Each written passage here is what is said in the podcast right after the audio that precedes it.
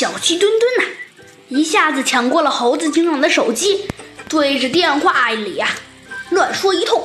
他大声叫道：“哎，你好啊！对了对了，这里是猴子警长。哦，不对，这里是哪里来着的？”小鸡墩墩呐，正挠着头呢。猴子警长啊，趁这个功夫，一下子抢过了手机，继续说道：“呃呃呃，我们继续说。”猴子警长啊，立刻吩咐道：“啊，你先继续监视，呃，烂眼胡太太，不要让她伤害或者骗拐，呃，幼禽猛兽。请他俩放心，眼下呀，被骗拐的，呃，幼禽童兽还没有致命，还没有致命危机。烂眼胡太太并不想吃掉这两个被拐，呃，这两个被拐走的幼禽童兽，呃。”呃，这么要不要不，要不他好像是想转手卖掉他们，赚一笔大大钱。不过，请我我我我建议您，请请请您猴子警长早早些采取行动，我我怕一场猛多。放心，我立刻率领小鸡墩墩和一些警员们前往蓝眼胡太太的住处与你会合，解救被骗拐的幼禽猛兽。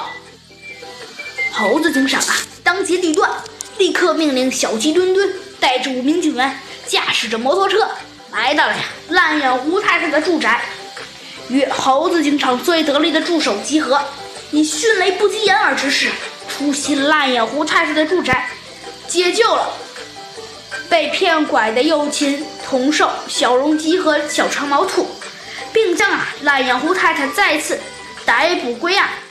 当猴子警长和小鸡墩墩把小容鸡和小长毛兔从骗拐犯眼烂眼胡太太那里解救出来时，发现呢，对于走兽王国真正的威胁呀，并不在骗拐诱禽童兽方面，居然有不法之徒在某国呀情报机关的策略下呀，干起了偷窃与出卖